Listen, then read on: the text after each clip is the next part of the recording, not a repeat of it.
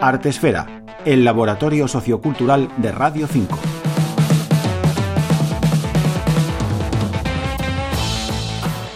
Hola, me llamo Sara Barquilla Guerrero y os voy a presentar mi primera novela, En Otoño Tempus Fugit. Otoño y mariposas,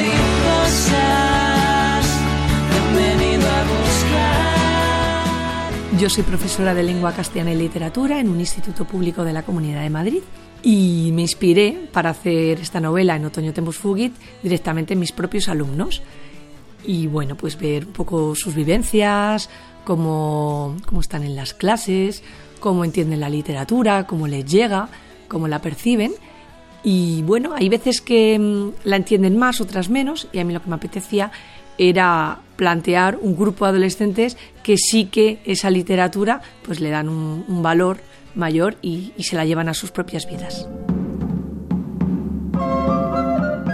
Dentro en el vergel moriré, dentro en el rosal matarme han. Yo me iba, mi madre, las rosas coger.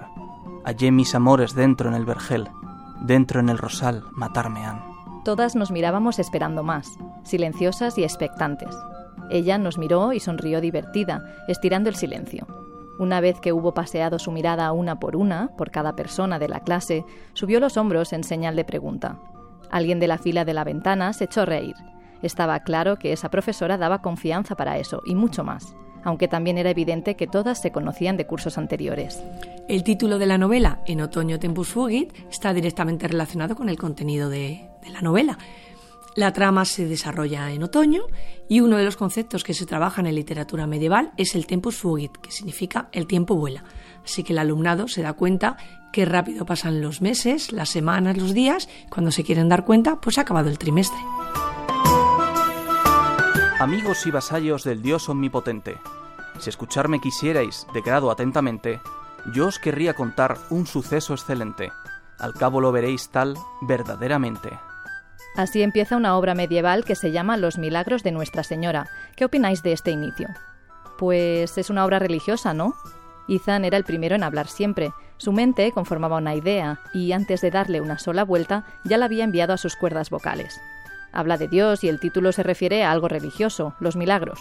Yo como profe de literatura, lo que planteo en el libro forma parte también de mis vivencias como profesora y cómo me gusta dar las clases, como la relación que me gusta establecer con mi alumnado. Así que mis clases sí es verdad que doy mucho pie a que el alumnado hable, participe, diga su opinión, intente, llevar lo que se está dando a su propia experiencia, a su punto de vista, que aporten sus reflexiones. Y luego es verdad que yo planteo muchas dinámicas muy participativas en la propia clase, pues como aparece en el libro, darles los textos y a partir de los textos que sean ellos y ellas los que saquen las reflexiones de en qué consiste realmente la literatura medieval. En vez de darles una charla magistral sobre cada uno de los aspectos, pues que sean ellos y ellas los que descubran.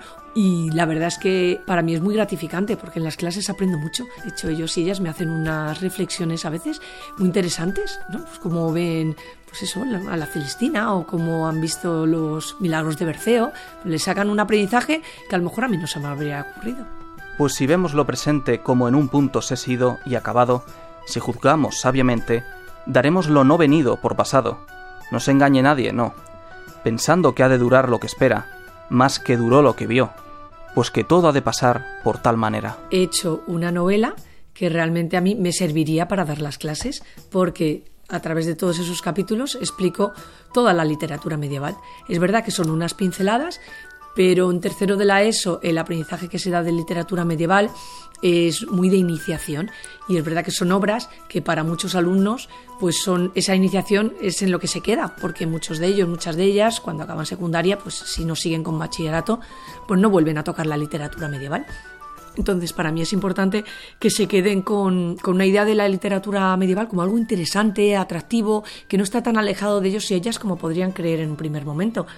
Y para que vean también que los temas que se tratan en literatura medieval siguen estando de plena actualidad, porque al final son temas universales, el amor, la vida, la muerte, todo eso, pues está en los libros actuales, está en los libros antiguos.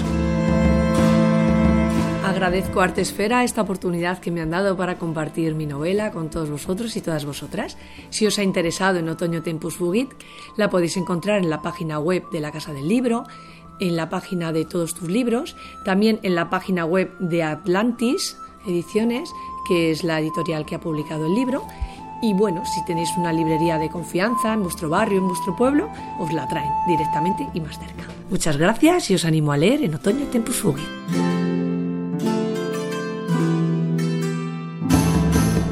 Lola Martínez Rojo, Radio 5 Todo Noticias.